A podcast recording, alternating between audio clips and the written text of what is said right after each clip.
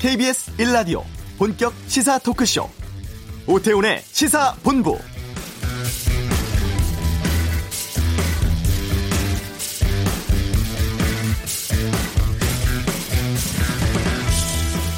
사법농단 의혹의 핵심 인물 임종헌 전 법원 행정처 차장이 피의자 신분으로 지금 조사를 받고 있습니다. 수사 넉 달 만에 첫 소환이죠. 일제 강제징용 사건의 판결 지연시키고 전교조 법외노조 관련해서 항소 이유서 대신 써주고 원세훈 전 국정원장의 재판, 청와대 측근의 특허 소송 등 박근혜 정부의 사법농단 의혹 거의 모든 부분에 연루돼 있다 이렇게 검찰은 보고 있습니다. 게다가 촛불 집회가 한창이던 시기에는 박 전 대통령 측근의 재판 전략 수립에 도움되는 문건 만들어졌다 이런 의혹까지도 나오고 있는 상황이죠. 이제 윗선에 대한 소환 본격화돼야겠습니다. 사법농단 관련 수사 어디까지 미칠지 끝까지 예의 주시해야겠습니다.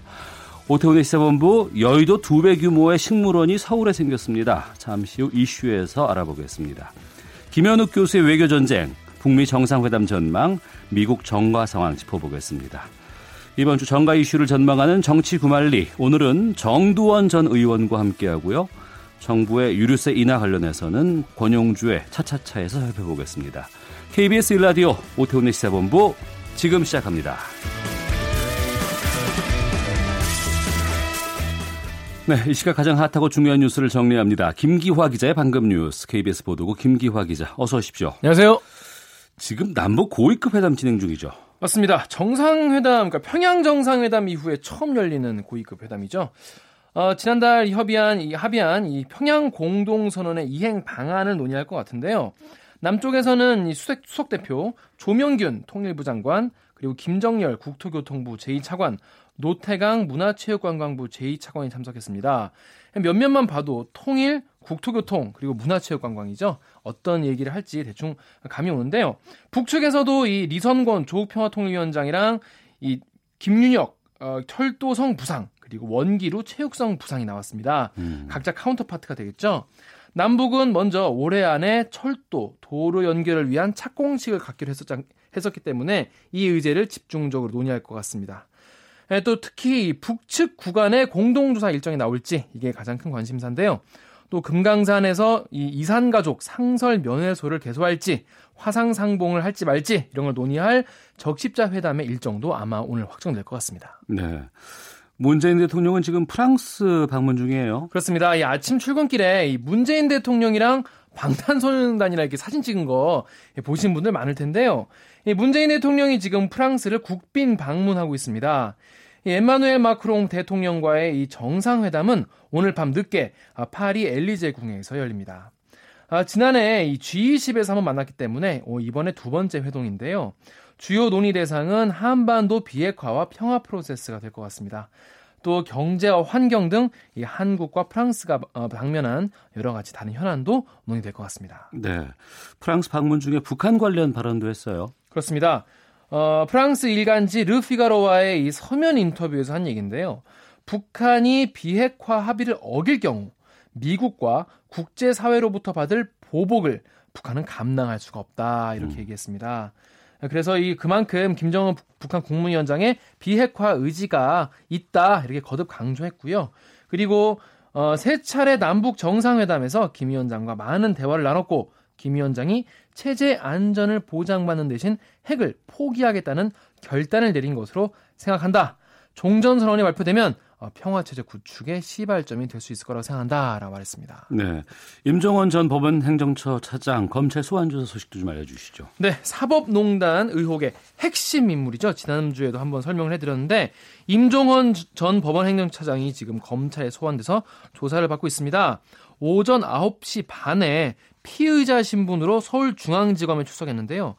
어, 기자들이 어, 심경이 어떠냐 이것저것 물어보니까 법원이 절체절명의 위기를 맞게 된데 대해 책임감을 느낀다. 국민 여러분께 죄송하다라 말했습니다. 또 검찰 조사에는 성실히 응하, 응하겠다고 했지만 제기된 의혹 중에서 오해가 있는 부분이 있다. 이거는 검찰에서 설명하겠다라고 말했습니다.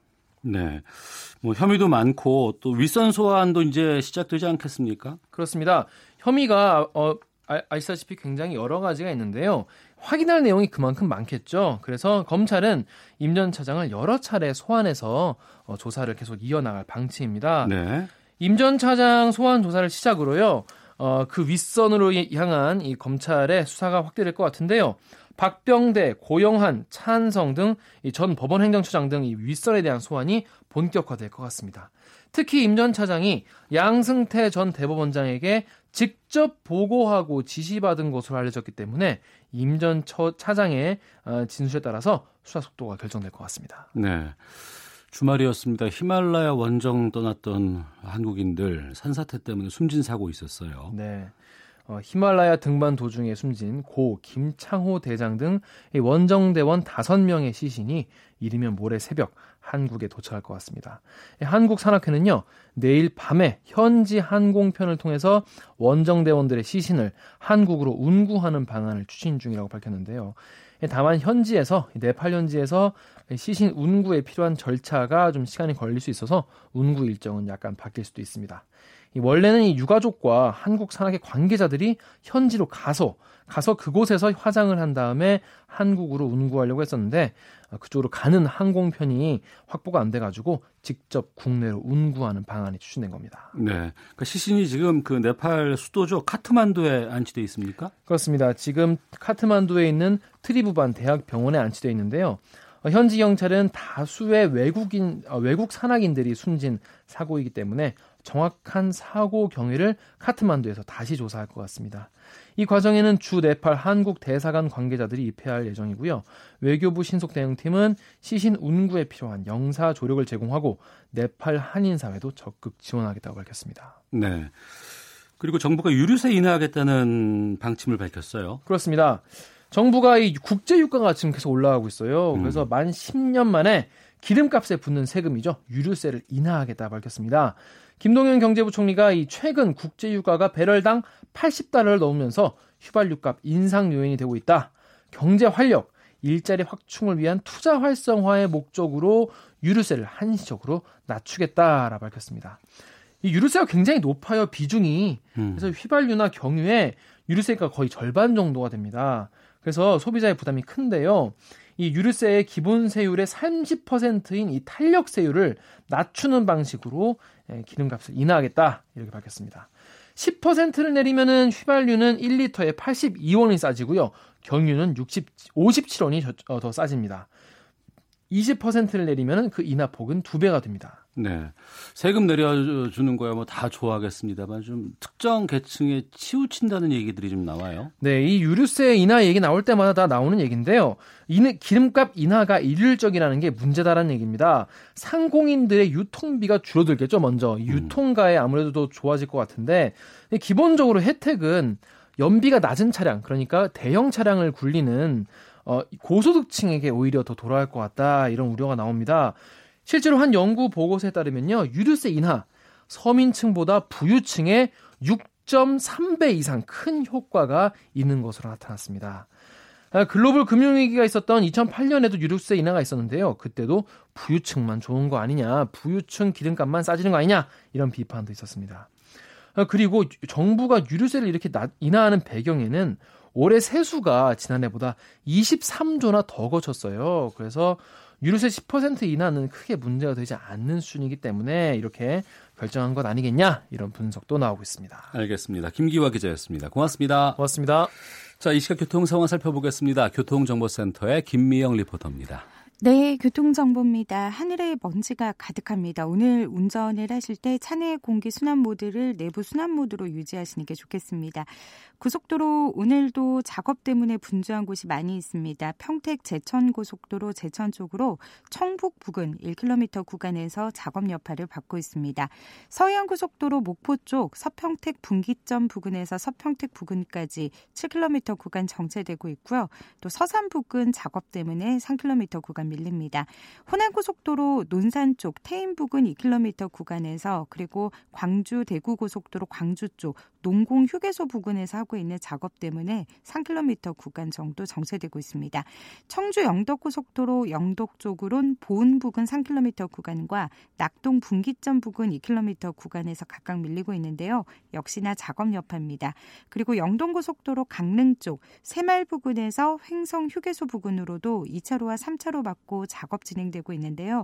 3km 구간 정도 지나기가 어렵습니다. KBS 교통정보센터였습니다.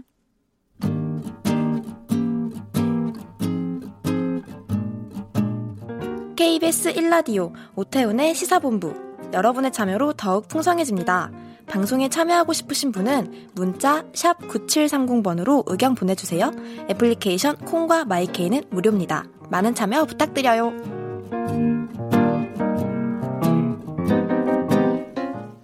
서울에 식물원이 생겼습니다. 내년 5월 정식 개원 앞두고 있다고 하는데 서울식물원입니다.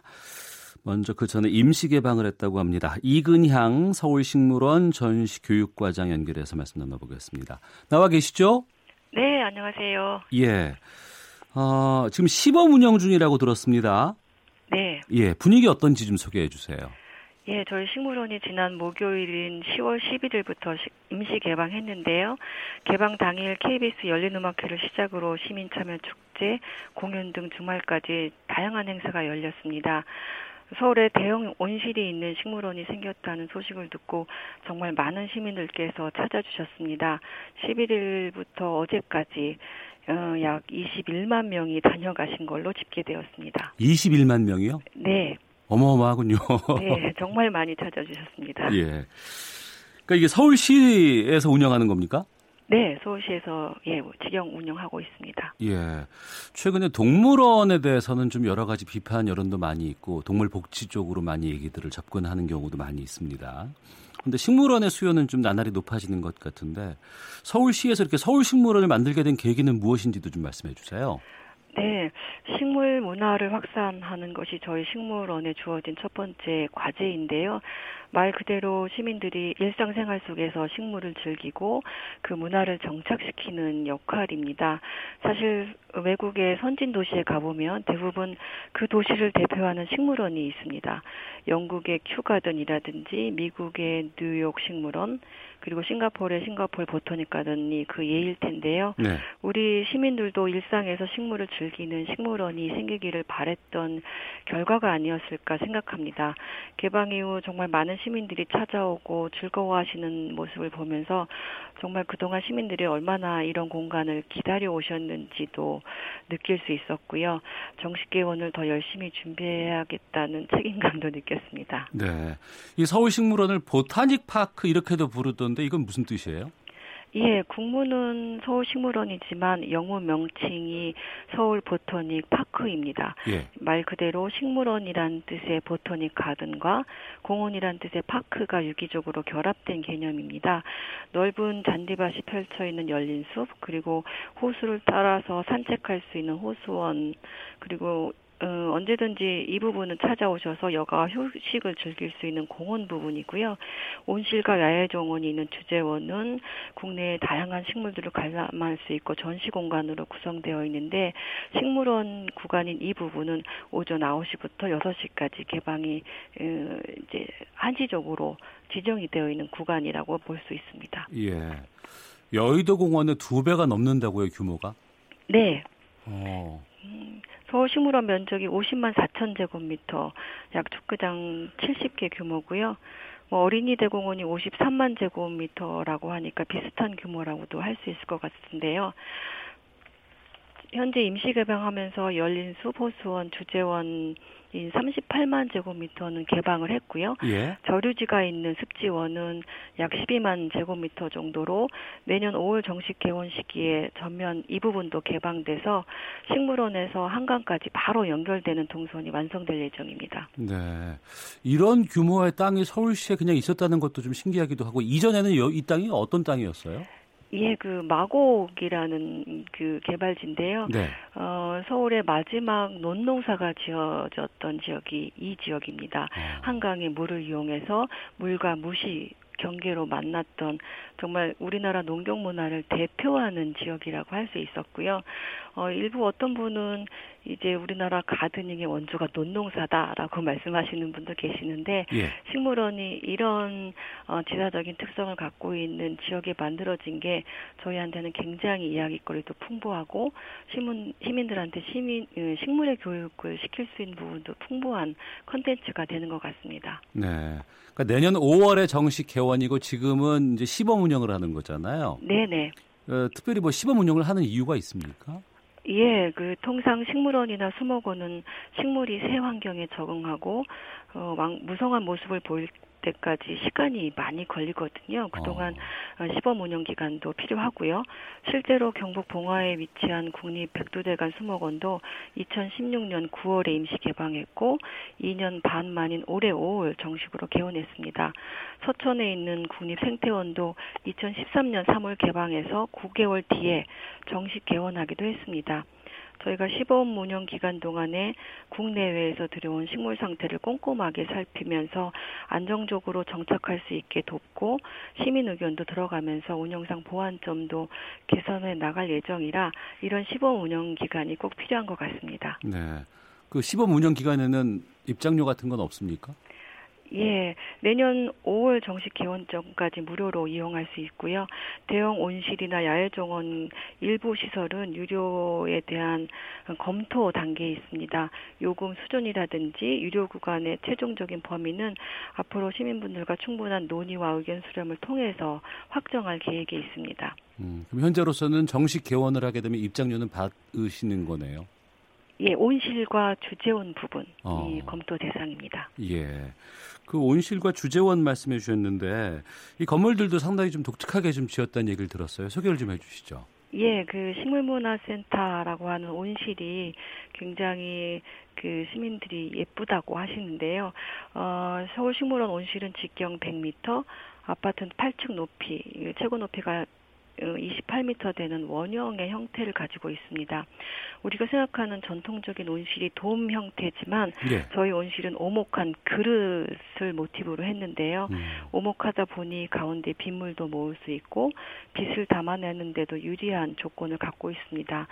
돔 형태는 이제 가운데를 보면서 이제 관람하다 보니 단조롭지만 오목한 온실은 어, 가장자리를 보면서 이동할 수 있기 때문에 온실 안에서 식물과 유리 너머로 보이는 하늘과 밖의 풍경을 파노라마, 파노라믹하게 관람할 수 있다는 게 어, 특징인 것 같습니다. 네.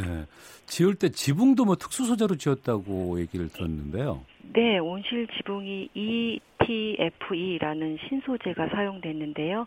내구성이 좋고 단열 효과가 좋은 일종의 비닐입니다. 영국의 코널 지방에 있는 식물원인 에덴 프로젝트 온실에도 이 소재가 사용됐는데요. 식물이 생장하는 데 필요한 빛 투과율이 그 유리에 비해서 15% 이상 우수한 소재라고 합니다. 어, 시민분들이 개방 이후에 많이 오셔서 온실이 참 특이하고 멋있다라는 말씀을 해주셨는데요. 이 특수 비닐을 사용하게 되면서 온실 구조가 경량화돼서 지금과 같은 형태의 멋진 온실을 보실 수 있게 되었습니다. 네. 식물원 여러 곳을 가보면 이제 어떻게 모아서 배치를 하느냐에 따라서 좀 특색이 좀 달라지는 것 같아요. 네네. 어, 이를테면 기후별로 할 수도 있을 것 같기도 하고 뭐 다양한 뭐 여러 가지 형태로들 모아서 전시도 되는 것 같은데 지금 서울신문은 어떻게 합니까? 예, 저희 온실은 열대와 지중해간 두 개의 기후대로 구분되어 있습니다. 열대 지방은 아무래도 수고가 높은 나무가 많다 보니까 열대간이 지중해간보다 높게 천장이 설계되었고요. 열대간에서는 벵갈 고무나무, 대왕야자, 빅토리아 수련, 인도 보리수, 비로야자 등을 보실 수 있고요. 지중해간에서는 어, 그 유명한 어린 왕자에 나오는 바오밥 나무, 어. 사이프러스, 아프리카 물병나무, 병경주 선인장, 모링가 등 국내에선 정말 흔히 보기 어려운 식물들을 만나실 수 있습니다. 예. 지금 식물은 얼마나 보유하고 있고 또 앞으로도 어느 정도까지 좀 확장 확장할 계획인지도 좀 알려 주시겠습니까? 예, 현재 식물이 3,100종을 보유하고 있고요. 앞으로 저희가 8,000종까지 늘릴 계획입니다. 어, 그러면 유지 관리비도 어마어마할 것 같은데요. 예, 아무래도 그렇겠죠. 저희도 좀 걱정을 하고 있는데, 예. 어, 저희가 유료화를 검토하고 있는 이유 중에서도 그 이유가 포함되어 있, 있다고 할 수 있습니다. 시민들께 어, 정말 멋진 온실을 보여드리고 식물원을 유지하기 위해서 해외에서 어렵게 들여온 식물들을 전시한 대규모 온실과 그 속의 식물들을 잘 관리하기 위해서는 어, 적지 않은 관리 비용도 필요할 것으로 예상됩니다. 그래서 저희가 입장료 외에도 네. 어, 뭐 대외 협력이라든지 음, 그다음에 그 공간 대관이라든지 이런 부분을 통해서 자립도를 높이는 방안도 계속 고민할 계획이고요. 앞으로 이 부분은 시민과의 공감대가 필요한 부분이기 때문에 계속 의견을 충분히 듣고 결정할 예정입니다. 네. 자, 서울식물원 어, 뭐 주말에만 거의 뭐 20만 명 이상이 찾으셨다고 하셨는데 어, 또 찾고자 하는 분들께 좀 한 말씀 부탁드리겠습니다. 예, 서울식물원이 임시 개방으로 이제 막 어, 어르, 어린이의 그 한 걸음을 내디딘 것 같은, 같습니다. 어, 집에서도 화초 하나 키우셔도 굉장히 많은 정성이 필요하듯이 서울식물원도 시민 여러분의 관심과 애정을 자양분으로 해서 성장할 예정이고요. 정식 개원하는 내년 봄까지 시민 목소리를 충분히 듣고 열심히 준비할 테니 지켜보시고 어, 기다려 주시기를 바랍니다. 네. 그러면은 내년 봄 정식 개장 전까지는 계속 그렇게 그 시범 운영을 하실 생각이신가요? 예, 지금 그런 계획으로 지금 음, 운영할 계획, 계획이 있습니다. 겨울에도요? 네네. 아. 아, 겨울에는 당연히 온실에 오셔야죠. 아, 알겠습니다. 네. 자, 지금까지 서울식물원의 이근향 전시교육과장과 함께 했습니다. 오늘 말씀 고맙습니다. 예, 감사합니다. 헤드라인 뉴스입니다. 남북이 오늘 오전 10시부터 판문점 남측 지역 평화의 집에서 고위급 회담을 시작해 약 55분 동안 진행됐습니다. 남북은 이후 수석 대표 접촉과 실무 대표 접촉을 동시에 진행하면서 세부 논의를 이어가기로 했습니다. 본인 동의 여부가 확실하지 않은 상황에서 출산 휴가를 위한 노동자의 임신 사실을 정부에 고지하도록 규정한 법률 개정안은 인권 침해 소지가 있다고 국가인권위원회가 판단했습니다. 한국 의사수가 OECD 국가 중에서 적은 편으로 나타났습니다. 보건복지부와 건강보험공단에 따르면 2016년 기준으로 한의사를 포함한 한국의 의사 수는 인구 1000명당 2.3명으로 OECD 35개 국가 중에서 칠레와 동일하며 터키 1.8명을 제외하고는 가장 적었습니다. 공정거래위원회 직원과 기업 간 유착 창구로 의심받는 한국공정경쟁연합회가 대기업이나 대형 로펌으로부터 수억 원의 회비를 받아 운영 중인 것으로 나타났습니다. 다주택자 상위 10명이 보유한 주택이 모두 3,700여 채에 이르는 것으로 나타났습니다. 꾸준히 유입되던 외국인 채권 자금이 지난달 9개월 만에 처음으로 순유출로 전환됐습니다. 상장 주식은 7월 이후 넉 달째 순매수를 유지했습니다. 세금 11억여 원을 내지 않은 고액 체납자에 대한 출국 금지 연장은 정당하다는 판결이 나왔습니다. 다음 달 6일 치러지는 미국 중간 선거를 앞두고 실시된 여론조사에서 야당인 민주당의 우세가 이어지고 있는 가운데 트럼프 대통령의 지지율도 상승세를 타고 있어 공화당에 유리한 변수가 될 것이라는 전망이 나오고 있습니다. 환경 정화를 위해 6개월간 전면 폐쇄됐던 필리핀의 유명 휴양지 보라카이 섬이 15일 시범 운영을 위해 부분적으로 개방됐습니다. 지금까지 라디오 정보센터 조진주였습니다.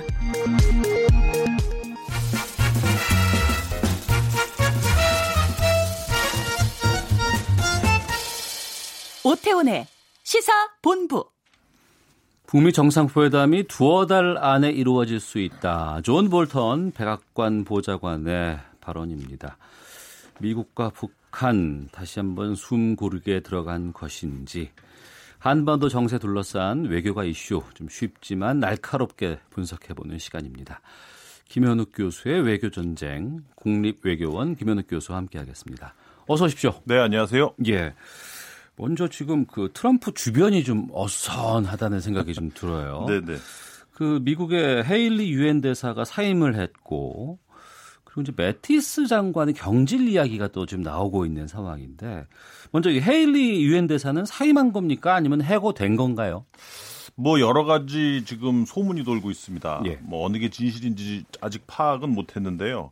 뭐 가장 뭐 첫 번째 이유는 최근에 어 그 폼페이오 장관하고 볼튼 국가안보 보좌관 쪽으로 이제 힘이 많이 실리는 경향이 있어요 외교 정책에 있어서요. 음. 어, 얼마 전에까지만 해도 유엔 안보리 제재 결의안을 어, 그 헬리 장관이 막 밀어붙이고 네. 그러면서 헬리 장관과 트럼프 장 트럼프 대통령 간에 직통 채널이 있다. 음. 뭐 바로바로 트럼프에게 보고하고 어, 또 지시를 받으면서 유엔 대사를 수행을 한다. 네. 상당히 무게감 있는 인사처럼 보였는데 어. 최근에 외교 정책 특히 뭐 대북 정책 관련해서는 헤일리 존재감이 거의 없어졌어요. 어. 그래서 그런 부분에 있어서 헤일리 어, 대사가 더 이상 유엔 대사직을 뭐 하, 하길 원하지 않고 다른 쪽으로 옮기는 것이 아니냐 이러한 얘기가 있고 음. 두 번째는 트럼프와의 갈등설이 있습니다. 예. 왜냐면 이제 헤일리 장 헤일리 대사가 어쨌든 대선을 염두에 두고 있는 사람이거든요. 인도계 미국인이지만 음, 차기로. 네네 어. 이미 40살쯤인가 한 40대 초반에 사우스캐롤라이나 주지사를 했고 그걸 두 번이나 역임을 했고 예. 그리고 이번에는 그 유엔 대사직까지 하면서 국내 국외 대외 정책과 대내 정책을 다 이렇게 어, 상당히 경험을 하는 그래서 그 공화당 내에서는 상당히 합리적인 보수 대권 주자로 떠오르고 있는 음. 사람이거든요. 뭐 그러면서도 지금 하면서도 대외 정책이나 뭐 다른 정책들 예를 들어서 뭐 성추문 문제라든지 그리고 미국의 대러시아 정책, 미러 관계 이런 부분에 있어서는 자기 목소리를 내면서 트럼프하고 각을 좀 세웠었거든요. 어. 그런 것들이 트럼프로 하여금 좀 갈등 그리고 결국은 사임으로 가는 것이 아니냐. 예. 뭐 세 번째 이유는 역시 대선 출마 이유겠죠. 2020년도 트럼프 대통령이 현직 대통령으로 재선을 노리겠지만 음. 뭐 다른 주자가 나가지 말라는 법은 없는 거거든요. 네, 네. 어 그래서 아마 트럼프 대통령의 인기가 상당히 하락할 것을 대비해서 음. 어 본인이 트럼프와의 뭔가 차별화를 하고 대선 주자로서의 어떤 길을 미리 준비하기 하기 위한 사임이 아니냐. 네. 뭐 이런 얘기들이 나옵니다. 그렇다 그러면은 신복 같은 이- 이미지가 없는 게 본인으로서는 유리할 수도 있겠군요. 그런 측면에서는. 뭐 상당히 정치적으로 이제 입지를 구- 굳이 굳히는 거죠. 어. 그러니까 트럼프 대통령의 지지를 받으면서 자기 몸값을 어느 정도 올리고 네. 어느 정도 몸값이 올라간 다음에는 차별화를 두면서 대권 어. 주자 행보를 걸어가는 약간 뭐 상당히 현명한 그러한 뭐 판단을 하고 있는 게 아닌가 생각을 합니다. 매티스 국방장관도 지금 어제 오늘 여러 가지 얘기가 나오고 경지를 시사했대더라, 뭐 경지를 할 것이라더라, 뭐 네. 그건 또 확실하지 않다, 뭐 여러 가지 얘기가 나와요. 매티스 장관 경질설은 이미 오래 전부터 나온 얘기예요. 네. 이미 그 다양한 외교 안보 정책 분야, 아, 뭐 중동 정책 그리고 이스라엘의 수도를 또 예루살렘으로 옮기는 문제라든지 뭐 대북 정책 이러한 면에서 트럼프 대통령하고 계속 각을 세웠었거든요. 예. 그래서 지금 보면은 어쨌든 트럼프 대통령의 대외 정책은 전통적인 미국의 대외 정책과는 완전히 다른 길을 가- 갖고 가고 있는 건 사실입니다. 음. 미국의 어떤 그 국제사회에서의 패권이라든지 어떤 안보 이익이라든지 이런 걸 무시하고 트럼프는 우선적으로 경제적인 이익 그리고 돈 이거를 우선시하고 있기 때문에 네. 지금까지 가지고 왔던 국제 정치나 대외 정책 패턴에서 완전히 벗어나는 그러한 길을 가고 있고 그것은 대외 안보 분야 특히 대외 안보 분야에서의 인사들이 계속 경질되는 그러한 패턴을 계속 반복적으로 보이고 있는 거죠. 어. 뭐 가는 사람이면 뭐 저희가 뭐 어쩔 수 있는 건 아니고요. 중요한 건 이제 누가 오느냐, 아, 후임을 누가 맡느냐가 핵심일 것 같습니다. 특히 네. 유엔 대사 같은 경우에는 이제 대북 제재 관련해서 여러 가지 역할이 좀 있을 것 같기도 하고 누가 지금 예상이 될 수 있을까 싶기도 하고 그 유엔 대사가 어떤 일을 해요? 미국의 유엔 대사는? 유엔 대사는 어쨌든 유나이 그 국제 연합 내에서 미국의 패권국으로서의 입김과 영향력을 유지시킬 수 있는 그러한 역할을 하죠. 네. 어 그래서 유엔이 소위 미국의 이익을 대변하는 국제 기구다라는 얘기가 나올 정도로 그런 역할을 하고 있고 그런 의미에서 그 헨리 대사가 상당히 역할을 잘했어요. 네. 미국의 대북 정책을 유엔 회원국들이 따를 수 있도록 많이 역할을 했거든요. 음. 어 특히 그 대북 제재안을 만들고 그 유엔 안보리에서 대북 제재 결의안을 통과시키는 그런 부분에 있어서 반대할 사람들 반대할 국가들의 이름을 적겠다 이러한 식으로까지 압박을 하면서 어. 미국의 대북 정책 트럼프의 대북 정책을 상당히 일관적으로 통과시키는데 많은 역할을 했죠. 네. 그래서 그런 역할을 할 수 있겠느냐 뭐 어쨌든 뭐 첫 번째는 트럼프의 말을 잘 들어야 되겠고 음. 음, 뭐두 번째는 그러한 외교 대외 안보나 외교 정책적인 경험이 있어야 되겠고. 근데 이번에 후임자로 떠오르는 사람들이 거의 다 여자예요. 어. 그걸 보면 아마 유엔 대사 자리를 통해서 트럼프 대통령 자기 어떤 성추문 음. 이러한 것을 이러한 나쁜 잘못된 어떤 그 인식을 좀 바꿔 나가려는 그러한 의도가 있는 것 같아요. 네. 그 현재 지금 국감 중인데요. 아, 외교부 장관이 그 국감 첫날 이제 오이사 제재 해제 검토 관련해서 이제 사과를 했습니다. 어, 본인은 아니었고 이제 이게 뭐, 뭐 나중에는 정정을 하고 사과를 했는데 여기에 대해서 트럼프 대통령이 이제 승인이라는 이제 단어를 써가면서 여러 가지 문제를 삼았던 적이 있는데 이 교수님께서 보시기에 이 승인이라는 발언 이거 어떻게 보세요?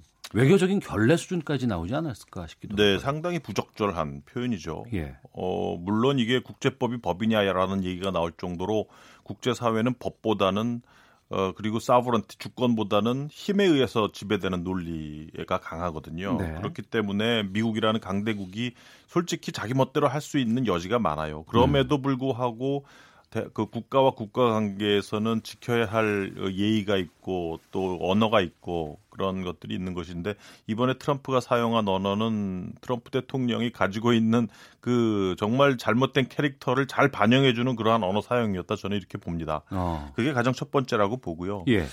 두 번째는 그럼에도 불구하고 지금 미국 정부 내에 아, 북한과 한국에 대한 피로도는 점점 높아가고 있다. 피로도? 예, 피로감은 어. 점점 높아가고 있다.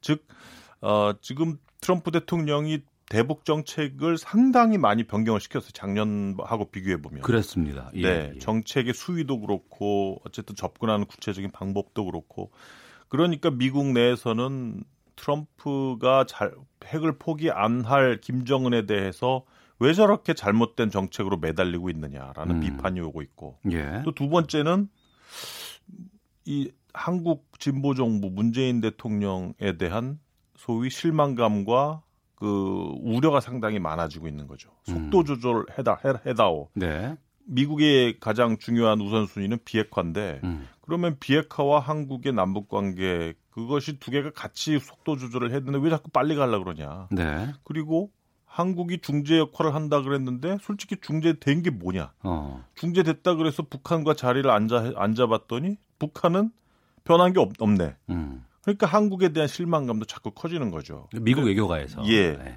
그렇다고 해도 이렇게 뭐 승인이라든지 이런 용어는 써서는 안 되겠죠. 근데 어. 물론 이런 용어 상, 사용이라는 건 잘못된 것이고 또 오이사 제재라는 것은 우리 정부의 독자적인 제재이기 때문에 네. 그 제재를 푸는 면에 있어서 결과는 물론 유엔의 국제 안보 어, 그 대북 제재를 벗어나면 안 되겠지만 오이사를 풀거나 안 풀거는 우리의 어떤 독자적인 권한이거든요. 음. 이걸 승인이라는 용어를 썼다는 건 잘못된 거죠. 네. 북한도 그렇고 미국도 그렇고 참 외교적으로 다루기 힘든 곳인데 그 가운데 우리가 역할을 한다는 게 참 대단하기도 하고 힘들기도 하고 좀 그런 것 같습니다. 그래서 북한과 미국의 이제 그 실무진들이 이제 오스트리아 빈에서 이제 만나는 게 시작 아니겠습니까? 근데 지난번에 비건 대표가 북한 갔을 때 최선희 외무성 부상은 없었어요. 네. 언제쯤 이 빈 채널이 가동될까요? 글쎄 뭐 양측 간에 어느 정도 좀 숨고르기 그리고 좀 입장 정리가 필요하겠죠. 어, 북한 입장에서도 빈 회의에 들어간다면 어쨌든 사찰 문제에 대해서 미국이 꺼낼 것이고 음. 그리고 지금까지 계속 맞춰지지 못했던 주고받기 그러니까 상응 조치와 거기에 대한 어떤 북한의 비핵화 조치 이거를 맞춰야 되거든요. 예. 어느 정도 맞춰야 그리고 정상회담까지 갈 수 있는 거죠. 어, 그래서 지금 북한도 11월 중간 선거 이후에 어, 그 정상회담을 한다. 예. 그러니까 뭐 시간에 쫓기는 그러한 잘못된 합의는 만들어내지 않겠다는 게 지금 미국의 입장 아닙니까? 그래서 아마 뭐 섣부른 그런 비핵화 합의는 이루어내지 못할 것이고 음. 그렇다고 한다면 뭐 그런 판을 깨고 싶어 하는 거냐 그것도 아니잖아요. 예. 미국과 북한이 모두 다 이 판을 계속 굴리고 싶어 하는 건데 만약 계속 이렇게 안 굴러가서 판이 이상하게 된다. 중간 선거의 결과도 안 좋고 뭐 비핵화 성과도 안 나온다. 그럼 트럼프 입장에서는 뭐 솔직히 저는 트럼프가 북미 프레임을 깬다고 생각은 하지는 않아요. 어쨌든 음. 중국 때리기를 위해서 북한을 계속 잡고 싶어 한다고 생각을 하는데 그럼에도 불구하고 비핵화 조치가 계속 이렇게 안 나온다면은 미국 입장에서도 어떤 돌발적인 정책이 나올 수 있는 거거든요. 네. 그러니까 어, 북한 입장에서도 자국의 원하는 이익이 되는 그러한 결과를 이끌어내고 싶어 하지만 계속 이렇게 지지부진할 수는 없으니까 음. 아마 그러한 것들이 아마 비엔나 회의 협상에서 뭐 양측의 숙제면 숙제라고 남아 있겠죠. 네.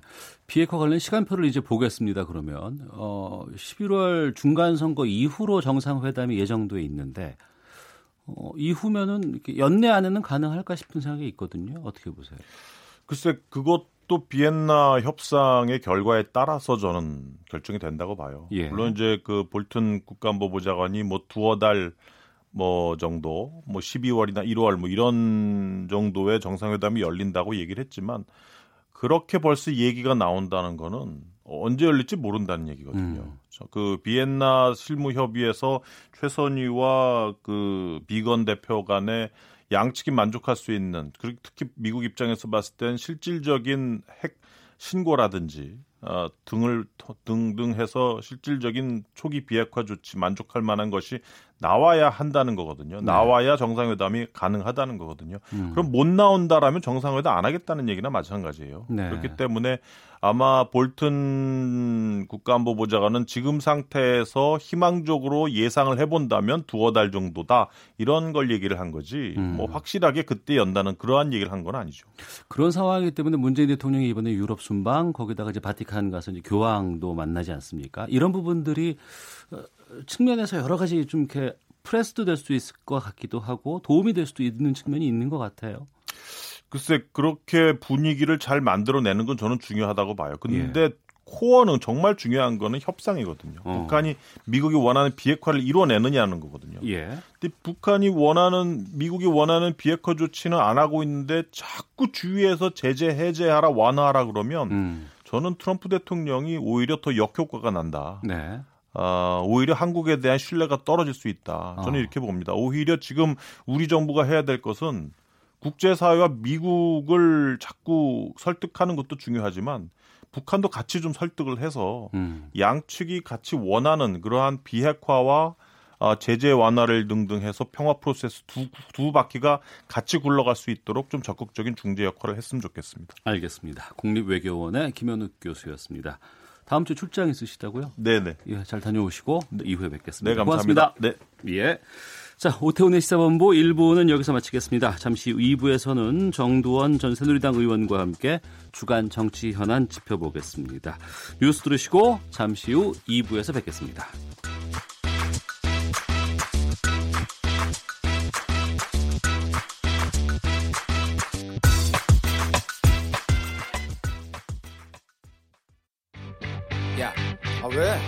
점심시간에 뭐하냐? 자야지. 야, 그러지 말고 이거 한번 들어봐. 아, 뭔데? 지금 당장 라디오를 켜봐. 나른한 오후 깨울 시사 토크쇼. 모두가 즐길 수 있고 함께하는 시간. 유쾌하고도 신나는 시사 토크쇼. 오태훈의 시사본부. 네, 시사본부 한 주간의 미리 보는 정가 이슈 정치 구말리 시간입니다. 오늘은 특별한 분과 함께 하겠습니다. 요즘 종횡무진 바쁘신 분이죠. 정두원 전 의원과 함께 주간 정치 현안 짚어보겠습니다. 어서 오십시오. 네, 안녕하세요. 예. 저희 시사본부에서는 처음 모셨는데요. 근황도 좀 전해주시죠. 근황은 뭐 별별 없어요. 오태훈 라디오 잘 듣고 있습니다. 아, 고맙습니다. 예. 오태훈 시사본부. 아, 아, 그 예. 너무 좋았어요. 아, 고맙습니다. 자, 지난 10일부터 이제 국정감사 시작됐습니다. 주말 보내고 이제 국감 2주차 돌입했는데 1주차에 뉴스가 상당히 좀 많았습니다. 요즘 국감 어떻게 보셨어요? 근데 일주차라기 하기에는 네. 사실 그 한글날 이후에 10월 11일 이틀 10일 11일 이틀 했거든요. 예, 예. 그러니까 이제 일주차라고 하긴 뭐하지만 어쨌든 본부 국감을 다 한 거예요. 음. 그러니까 이제 굉장히 이제 중요한 바 절반을 한 거나 마찬가지인데 네.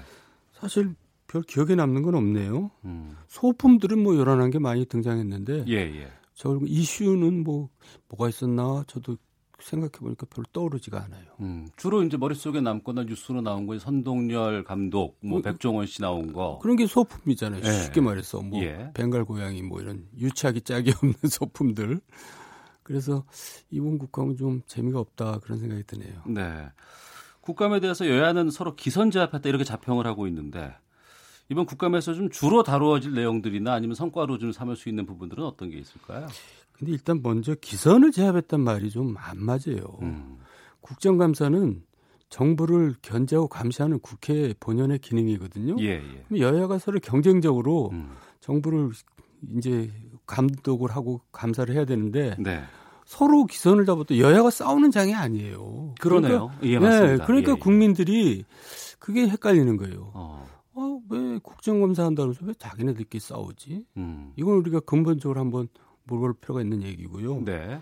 어쨌든 뭐 이제 민생 문제하고 음. 남북 문제하고 그런 게 아, 제일 중요한 문제겠죠. 국감 전반적인 키워드는 네. 그런데 이제 그 사실 그런 거는 사실 언론에서 별로 관심이 없어요. 언론에서는 늘 이렇게 싸우는 데 좀 관심이 많은 것 같아요. 음, 이번 20대 국감이 특히 그런 겁니까? 아니면 이전에도 그랬어요? 원래 그래요. 그래서 국감, 국감 하기 전에는 언론의 모든 이제 사설이 뭐라고 나냐면 예. 이번에야말로 이번에야말로 정책 국감을 하고 정쟁 국감을 하지 마라 이렇게 나오는데 예. 정작 정책 국감을 하면 언론에 잘 안, 보도가 잘 안 돼요. 음. 정쟁 국감을 해야 보도가 되지. 네.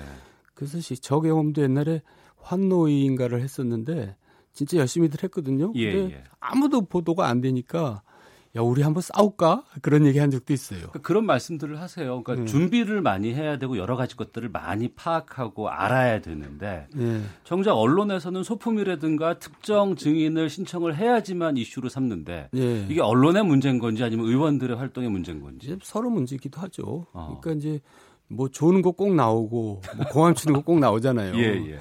그러니까 그런 언론도 문제이고 선정성이라는 이야기 하기에는 좀 지나치지만 음.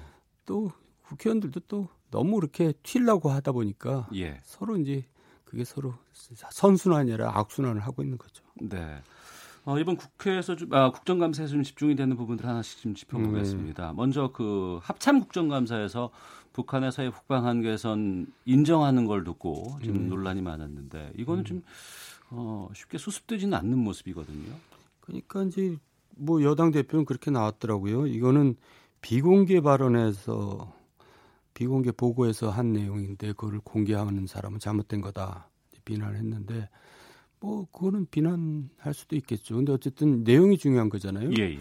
근데 이제 내용은 이제 그거예요. 정확하게 얘기하면 음, 9.19에서 정상회담은 NLL에 대해서 이제 평화 수역으로 해보자는 내용으로 그냥 합의를 했는데 군 보고 내용은 7월부터 함성 간에 이제 감청을 한 겁니다. 예, 예. 7월부터 이제 그 NL을 부정하는 그런 서로 간에 이렇게 내용 교신들을 이제 자기네들이 쭉 듣고 있다. 음.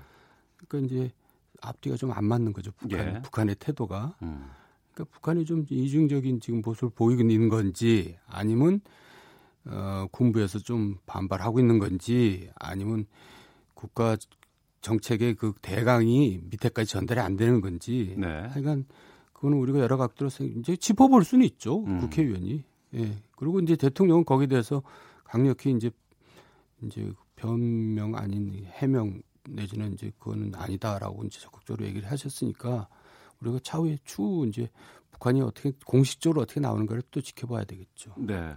어, 대통령 관련해서는 이제 강정마을 사면 발언을 놓고도 이제 국정감사 현장에서 파행을 빚기도 했는데 이 음. 부분은 어떻게 보세요? 저는 저기는 제 개인적으로는 좀 불만이에요. 음. 그러니까 이제 이 사람들이 시위를 해서 기소가 된 게 아니거든요. 예. 불법 시위를 해서 기소가 된 거예요. 음. 시위의 자유는 있잖아요. 네, 네. 그럼 앞으로 이제 이 정부에 대해서 또 반대하는 세력들이 또 있잖아요. 음. 태극기 뭐 든 사람들도 있고 이런 사람들이 시위를 그냥 막 불법으로 해놓고 왜 우리는 저 쟤네들은 사면해주고 우리는 왜 잡아가냐? 그러면 또 뭐라 그러겠어요? 그러니까 저는 이런 게 굉장히 법질서가 국 법치 국가에서 굉장히 기본이잖아요. 네. 저는 그런 거를 굉장히 예, 혼란스럽게 만드는 요인이 된다. 음. 그리고 또 거기다가 아직 판결이 확정이 안 됐는데 대통령께서 사면복권 얘기를 하시면 판결은 뭐가 되냔 말이에요.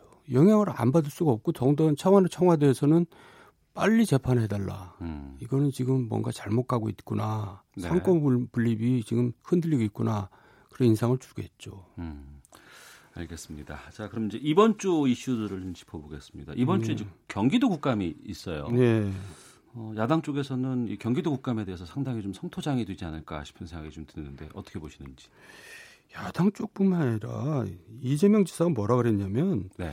이명박 박근혜 때도 문제가 된 거를 왜안된 걸왜 음. 문제 삼느냐 이제 이런 식의 발언을 했단 말이에요. 그러니까 그 예. 얘기는 뭐냐면 이 정권이 나를 지금 탄압하는 게 아니냐 이런 뉘앙스예요. 음. 그러니까 뭔가 지금 사면 초과 내지는 왕따 분위기인데 네. 지금 여당도 별로 그게 적극 변호에 나서지 않을 듯하게 지금 보이거든요. 음. 지금 전체 돌아간 분위기가 예, 그래서 예. 이게 좀 이제 시중에는 이제 별 얘기가 다 나오죠. 이재명이 대권 주자니까 음. 이제 이미 견제해서 이제 탈락시키려고 그런다. 뭐 예. 또 그걸 모 인사가 주도하고 있다 이런 얘기까지 나올 정도로 이제 그런 건데 그건 또 이제 정치적인 얘기고 본질 문제는 뭐 이제 사실 또 그동안 하도 이제 얘기가 오래 진- 진전이 됐으니까 밝혀져야 되겠죠. 예. 근데 이제 뭐 큰 점이 참 민망한 얘기인데 큰 점이 지금 가장 관심사잖아요. 솔직히 말해서. 예, 예, 맞습니다. 예. 그랬더니 이재명 지사가 급기야는 아, 내가 그거 지금 보일 수도 있다 이렇게 나왔단 말이에요. 어, 오늘 CBS 김현정의 뉴스쇼인가 거기에는 이제 김용 대변인이 나와서 네. 어, 없다 그리고 뭐 지운 적도 없다 이렇게까지 얘기를 아, 지운 적도 없다. 네, 이렇게까지 얘기를 예. 하는 거가 나오긴 했어요. 아, 그래서 저희. 나는 사실 그런 생각을 했는데 없다 그래서 그거 수술해서 없앨 수도 있지 않나? 예, 그랬더니 예. 지운 적도 없다고 얘기했네요. 예, 예, 예. 그럼 아주 강하게 나온 건데. 그러니까 이제 그런 걸 예상해서 그런지 강영숙 변호사는 점 하나 때문에 이런 거 아니다. 뭐 음. 또 이렇게 나오고.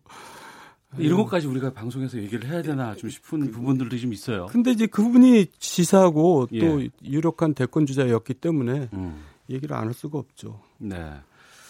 자, 오태훈의 시사본부 주간 정치권 동향 짚어보는 정치 구말리 정두원 전 의원과 함께하고 있습니다. 어, 유력한 대권 주자 말씀하시니까 이제 오늘 또이 이야기로 좀 넘어가야 될 것 같아요. 네. 오늘 오전 10시에 노무현 재단 신임 이사장으로 유시민 작가가 취임을 했습니다. 취임사에서 임명 공직 안 맡고 출마도 안 하겠다 이렇게 단호하게 이제 얘기를 했는데요. 또 여론은 근데 복귀를 뭐 원하고 바라는 여론들도 꽤 있는 것 같아요. 음. 정치를 안 하겠다고 하는 측면도 있고 또 음. 일부에서는 스스로가 막 정치하겠다고 저 사람 그만했으면 좋겠는데라는 사람들도 있었잖아요. 그때 보면 음, 예. 그 유시민 작가가 정치 안 하겠다는 이 신념은 어떻게 보세요? 일단 노무현 재단 이사장이 취임했다는 것 자체가 크게 보면 정치 행위라고 볼 수는 있어요. 예. 근데 출마도 안 하겠다. 이제 총선 출마를 안 하겠다는 얘기인지 대선 출마를 안 하겠다는 얘기인지 모르겠는데 음. 저는 어쨌든 우리나라뿐만 아니라 대권 앞에 장사 없다는 생각인데요. 대권 앞에 장사 없. 네, 대선 이제 주자 부근에 가면은 예. 다들 또 욕심을 내죠. 어. 그래서 이제 이 얘기는 어, 지금까지 한 얘기에 일관성을 유지하기 위해서 할 수도 있는데 예. 저는 유시민 작가가 되게 인기가 좋아요. 어 그럼요. 그동안에 예. 뭐 방송하면서 또 책 쓰면서 상당히 이미지 관리도 잘했고 음. 그래가지고 이 대중성이 굉장히 커졌거든요. 그러니까 네. 저는 앞으로 저 차기 대선에서 유력한 주자로 부상할 거라고 봐요. 아, 본인이 원치 않더라도 예, 여론에 의해서 그런 그런 게 더 오히려 더 정치적인 시- 수사일 수 있죠. 그러니까 문재인 현 나는 대통령도 지금 그렇게 여론에 의해서 만들어진 거 아니겠습니까? 예, 그러니까 제 얘기는 아, 출마 안 하겠다. 그런데 많은 사람들이 어, 당신은 출마해야 된다라고 하는 분위기가 더, 더 좋을 수도 있죠. 예. 음. 얼마 전에 경향신문 조사한 그 차기 정치 지도자 적합도를 보니까 네, 이 유시민 작가가 이제 여권 2위고 그렇잖아요. 1위가 이, 이낙연 대망론이었어요. 네. 이 이낙연 대망론은 어떻게 보시는지요? 이낙연 지사도 이제 굉장히 이미지도 좋고 또 총리 예 예. 이, 아 총리죠. 잘 예. 하시는데 제가 볼 때는 근데 총리라는 또 이름을 갖고 또 먹어 들어가는 법, 이제 그런 부분도 있죠. 음. 그래서 그리고 지금 너무 상, 일러요. 아직 예, 예. 저는 이 시점에서 조사한 게 끝까지 가리라고는 보지 않아요. 음. 네, 그다음에 부, 그동안에 이제 사이에 부침이 많이 있겠죠. 예. 예. 부침이 많이 있습니까? 그럼요. 지금 이게 아직 멀었어요. 야당 쪽은 좀 이따 좀 짚어보겠고요. 네. 이해찬 대표가 이제 어, 민주당 대표로 선출된 지 한 50일 정도가 지났습니다. 그동안 뭐 청와대 그늘에 벗어나서 여당의 존재감 키웠다 이런 평가도 있고 논란을 부르는 발언도 많았다 이런 평가도 음. 있습니다. 지난 50일 어떻게 보셨는지? 네, 존재감 있죠. 근데 이제 간단히 말해서 존재감이 긍정적이었냐, 이제 부정적인 측면도 꽤 있었어요. 네. 그래서 뭐 저는 민주당의 홍준표가 되는 것 같다는 얘기도 이제 한 적이 있는데 음. 당에 도움이 안 된다는 얘기죠. 네. 그 걔네 캐릭터가 너무 강하기 때문에 그런 건데 솔직히 얘기해서 재승박덕이라는 얘기 있잖아요. 음. 그러니까 이제 이분이 이제 정치도 오래 하셨고 연, 연세도 많이 드셨으니까 이제 네. 이제 제 덕을 겸비한 지도자가 됐으면 좋겠어요. 너무 개인의 그 캐릭터를 앞세워 가지고 그러니까 이제 본인 그걸 못 찾는 거죠. 음. 본인의 그 재기 발랄함을. 네, 근데 네. 거기는 그건 별로 본인이나 이제 앞으로 당이나 뭐 대통령한테 도움이 안 되는 것 같은데요. 어. 왜냐하면 야당과 협치를 해야 될 대표인데 예. 야당을 자극하는 발언을 계속하면 안 좋죠. 예. 자유한국당 이야기도 좀 해보겠습니다. 네. 아, 조강특위가 이제 운영되고 있고 위원도 다 선발이 됐어요. 네. 전원책 변호사가 잘할 것으로 보세요? 저는 이제 소위 보수 진영에서 이 일을 할 만한 사람이 안 보이는데 그나마 전원책 변호사가 할 만한 사람이라고 보는데요. 네. 근데 다만 이제 좀 조용해지기는 했지만 그 동안에 이제 뭐 이렇게 얘기를 많이 하다 보니까 좀 우왕좌왕하는 그런 느낌이 들어요. 음. 그러면 이제 그건 자꾸 권위가 떨어지는 거거든요. 그러니까 예. 이런 일 할 때는 아무 얘기 안 하고 있어야지 무서운 겁니다. 음. 속내를 드러내지 않아야지. 근데 자꾸 얘기를 한다는 거는 본인이 정치 행위를 한다는 얘기거든요. 예, 예. 그러니까 그거는 그 저 본인이 힘을 잃게 되는 거죠. 아, 저, 저 사람도 정치하는구나. 그러면 누가 거기에 대해서 수긍을 하겠어요. 그러니까 음. 이 사람이 진짜 내가 어, 자유한국당을 바꾸고 보수 진영을 살려내서 건전한 야당을 한번 세워보겠다. 네. 그래서 이 나라에 좋은 기여를 하겠다는 마음을 먹고, 먹고 있으면은 나는 일체 공직에 나가지 않겠다는 선언을 해야 됩니다. 실은. 아, 활동 예. 초기나 아니면 이전부터 아니 그럼요. 이 일을 어. 맡은 다음에 나는 네. 일체 공직을 안 맡는다. 그 대신에 이제 나는 칼같이 한다. 음. 그러면 이제 힘이 실리고 네. 국민들이 지지를 보내고 음. 또 반발을 못 하죠. 예. 그 점이 아쉬워요. 어. 뭐 99%라고 얘기했는데 네. 그 2% 1%라는 얘기가 하겠다는 얘기거든요. 음. 그러니까 이제 나는 진짜 정치를 안 하겠다고 마음 먹고 이런 일은 해야지 되는데 그렇지 않기 때문에 저는 이 일이 잘 안 될 거라고 보는 거예요. 네. 저 개인적인 생각으로는 자유한국당 개혁을 위해서는 정두원 의원께서도 좀 여러 가지 활동을 해 주실 수 있지 않았을까 싶기도 하고 제안도 있지 않았을까 싶기도 한데. 뭐 제한은 없었고요. 예.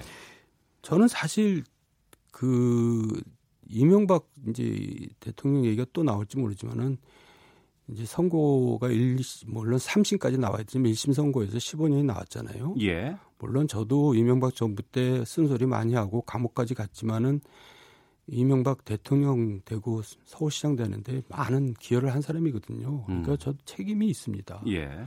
그러니까 이제 저도 사실 뭐 자숙하고 있어야 될 때죠. 음. 근데 제가 뭐 뭘 하겠다고 나서는 게 지금 안 맞는 건 그렇게 생각합니다. 예. 지금도 당적은 안 갖고 예, 계시는 예. 입장이시죠. 예. 알겠습니다. 어, 그 지금 조강특위 나오고 했을 때 주로 이제 거론되는 부분들 중에서 이제 그 내년 한 2월에 전당대회 전에 음. 정계 개편 관련된 이야기가 계속 나오고 사람들을 만나겠다. 음. 언론에서 뭐 거기서 좀 계속 그걸 따라가 보면 나오, 사람이 누군지 나오지 않겠느냐 뭐 이런 음. 얘기까지도 나오고 있습니다. 음. 바른 미래당과의 관계는 어떻게 보세요? 바른 미래당은 사실 제가 이제 그런 얘기도 했는데 네. 내년 총선을 앞두고 자유한국당, 바른미래당, 민주평화당은 없어집니다. 최소한도 그 이름은 없습니다. 어. 네. 그러니까 왜냐하면 회차 모여. 그 회차 모여 하겠죠. 예. 왜냐하면 지금 같아서는 바른미래당이나 자유평화당에서는 한 명도 당선이 될 가능성이 없거든요. 민주평화당에서는요. 민주평화당에서는 예, 그리고 예. 자유한국당도 지금 40석 이상을 얻기가 힘들어요. 음. 단체 교섭단체도 안 된다는 전망도 있고요. 네. 그러니까 자연히 그, 그대로 가겠어요. 이제 음. 무슨 수를 써 쓰죠. 근데 내년 2월 전당대는 좀 시기가 좀 이른 것 같아요. 총선에 아, 총선 가까워야지 앞두고. 더 급해져야지 예. 이제 버릴 거 버리고 이제 합쳐지든지 뭐 그렇게 되는 거지. 예. 저는 그렇게 전망합니다. 예. 지난 주말에 아, 금요일이었군요. 그 네. 손학규 대표가 이 자리에 오셔서 이제 인터뷰를 해주시면서 자유한국당의 그런 제안에 대해서는 일고의 가치도 없다, 뭐 이렇게 음. 단호하게 얘기를 하시던데. 일단 본인 입장에서는 그렇게 얘기를 해야죠. 대표된 지 얼마 안 되고 아, 어, 그 그렇게 고려하겠다는 순간 이제 흔들려 버리니까 예. 당이 더군다나 지금 당내 사정이 이렇게 좋지 않거든요. 예. 그러니까 바른당하고 이제 저쪽 국민당하고 아직도 화학적인 결합이 안 된 상태에서 고려하겠다는 순간 당은 이제 분란에 휩싸이게 되겠죠. 음. 예, 그러니까 그건 뭐 불가피하게 그렇게 얘기를 해야 되겠죠. 네. 어, 그런 상황이라 그러면은 이제 민주평화당 쪽은 현 여당 쪽으로 음. 그리고 이제 자유한국당과 바른미래당이 어, 정계 개편에 대한 것들을 새롭게 어디 흡수가 아닌 아니 쪼개지겠죠. 어. 예, 다시 또 그냥 왜냐하면 지금 뭔가 합치면은 시너지 효과가 나올 줄 알고 합쳤는데 뭐 전혀 없잖아요. 지지율이 바, 전혀 변화가 없잖아요. 바른미래당의 경우에 예, 그러니까 예. 다시 쪼개질 겁니다. 음. 자유한국당 쪽에서는 이제 황교안 전 총리 카드를 좀 영입을 하겠다 뭐 이런 걸 쓰기도 하고 지금 오세훈 전 서울시장 얘기도 좀 나오거든요. 예. 이러한 그 과거의 인물들이 다시 복귀하는 것에 대해서는 어떻게 전망하세요? 저는 자유한국당이 이제 살아 남을 길은 살아 이제 살아날 수 있는 오일한 유일한 길은 과거의 인물들이 아닌 네. 젊은 새로운 지도자를 내세우는 건데 그게 이제 가능할지 모르겠어요. 근데 그러면 자유한국당이 삽니다. 음. 국민들이 다시 이제 희망을 걸어보죠. 네. 근데 특히 이제 황교안 전 총리 같은 경우는 사실 제가 이제 제 개인 생각입니다만은 예. 김황식 총리 있었잖아요. 예, 있습니다. 또 예, 예. 반기문 전 유엔 사무총장 있잖아요. 예. 결국 그 길을 갈 겁니다. 지금은 음. 뭐 그냥 사람이 없으니까 거론되고 있지만 네. 결국 반짝하다가 사라질 겁니다. 예. 그럼 그 정계 개편에 대한 전망들을 해주셨는데요. 네. 그 주축은 누가 될까요? 그러면? 지금 주- 그런 주축이 될 권위를 갖고 있는 인물이 없어요. 그러니까요. 예. 예. 그러니까 지금 저 아무것도 안 되는데 어. 이제 내년 총선이 다가오면은 이제 뭔가 이제 그냥 나타나겠죠. 어쩔 수 없이. 음. 뭐 그래서 이제 지금 자유한국당에서는 뭐 집단 지조 체제 얘기도 나오고 네. 왜냐하면 그만큼 중심 인물이 없다는 얘기죠. 음. 그러니까 저는 지금 여당이 여러 가지 어려움도 있지만 그래서 자 야당의 지도자가 뚜렷하게 없기 때문에 여당이 다음 총선에서도 유리할 것이다 그렇게 저는 전망합니다. 네. 그 얘기는 정계 개편은 당의 중심으로 움직이는 것보다는 누군가 새로운 사람 인물 그렇죠. 예. 아무래도 예. 지도자가 중요하죠. 어. 지도자가 결국 당의 반 이상을 차지하니까요. 예. 예. 그런 인물이 이제 갑자기 하늘에서 뚝 떨어질지 모르지만은 누구를 전망하세요? 아, 저는 참 답답해요. 지금 자유한국당의 초재선 의원들이 왜 이렇게 말도 못하고 이렇게 조용히 있는지. 음. 좋은 기회거든요. 이럴 때 진짜 발언해서 네. 자기 두각을 나타내고 새로운 어. 지도자를 떠올 수 있는 좋은 기회인데 예. 예. 뭐 그러니까 그뭘 이렇게 눈치를 살피는지 어. 그러니까 오로지 다음 재선 하는 데만 관심이 가 있는 거죠. 예. 지금 지도자가 됐으면 좋은 기회입니다. 현 여당이 야당이었을 때는 이제 여론에 의해서 이제 그런 인물이 탄생하기도 하고 뭐 그런 시절이 있었었습니다. 네. 자유한국당이나 이 보수 쪽에서는 그런 여론의 움직임들은 현재로서는 지금 잘 드러나지는 않고 있는 것 같아요. 아니 그러니까요. 그런 인물만 나타나면 힘이 확 쏠리죠. 음. 그러니까 지금 젊은 뭐 하여간 저 초재선 의원 중에서도 그런 인물이 나오지 말란 법은 없는데 네. 왜 이렇게들 조용히 있는지 저는 그게 항상 답답하더라고요. 그러니까 이제 큰 욕심을 안 부리고 예. 가늘고 길게 살자는 게 요새 대세인 것 같아요. 어. 예, 괜히 뭐 내가 나서 가지고 뭐 하겠다 그러다가 다음 총선도 떨어지면 어떡하나 이런 걱정하니까 지도자가 못 되는 거죠. 나설 만한 자질이 있는 인물로 보시는 부분들이 좀 있으신 것 같은데요. 저는 뭐 눈여겨 개개인 보지는 않았지만은 네. 왜 없겠어요. 음. 예, 다 답답합니다. 좀 답답합니다. 누군지 궁금하기도 해서 알겠습니다. 이명박 전 대통령 말씀을 좀 나눌까 네. 합니다. 이제 항소를 결정을 했어요. 음. 어, MB를 서울시장과 대통령 되는데 많은 역할을 하셨잖아요. 음, 예. 이번 그 1심 선고 보시고는 어떠셨어요? 그러니까 아까도 얘기했지만, 예. 그러니까 저로서는 책임이 있죠. 음. 이제 그래서 정말 사과를 해야 되고 죄송하다는 말씀을 드려야 되는데 어, 일단 MB 본인도 현실을 직시하고 이거를 받아들이고 그렇게 가셔야 되는데 그렇지 않고 또 일반범처럼 뭐 항소하고 뭐 이런 게 저는 본인을 위해서도 별로 좋지 않다고 생각해요. 왜냐하면 음. 마냥 거기 계실 수는 없잖아요. 예. 그러려면은 국민들로부터는 뭔가 조금 동정이랄까 이런 걸 좀 받을 필요가 있는데 그걸 뭐 나는 아니다라고 굳이 그렇게 제가 볼 땐 대세는 벌써 이미 꺾였는데 음. 그래서 좀 안타깝습니다. 알겠습니다. 제 얘기를 방송으로는 못 듣고 하여간 좀 들어봤으면 좋겠어요. 알겠습니다. 자, 네. 주간 정치권 동향 짚어보는 정치구말리 오늘 정두원 전 의원과 함께했습니다. 오늘 말씀 고맙습니다. 네, 감사합니다. 헤드라인 뉴스입니다.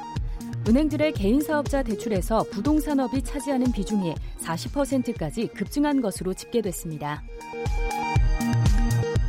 북한 장사정포를 겨냥해 우리 군이 개발하고 있는 전술 지대지 유도탄의 전력화가 당초 계획보다 지연될 것으로 보입니다.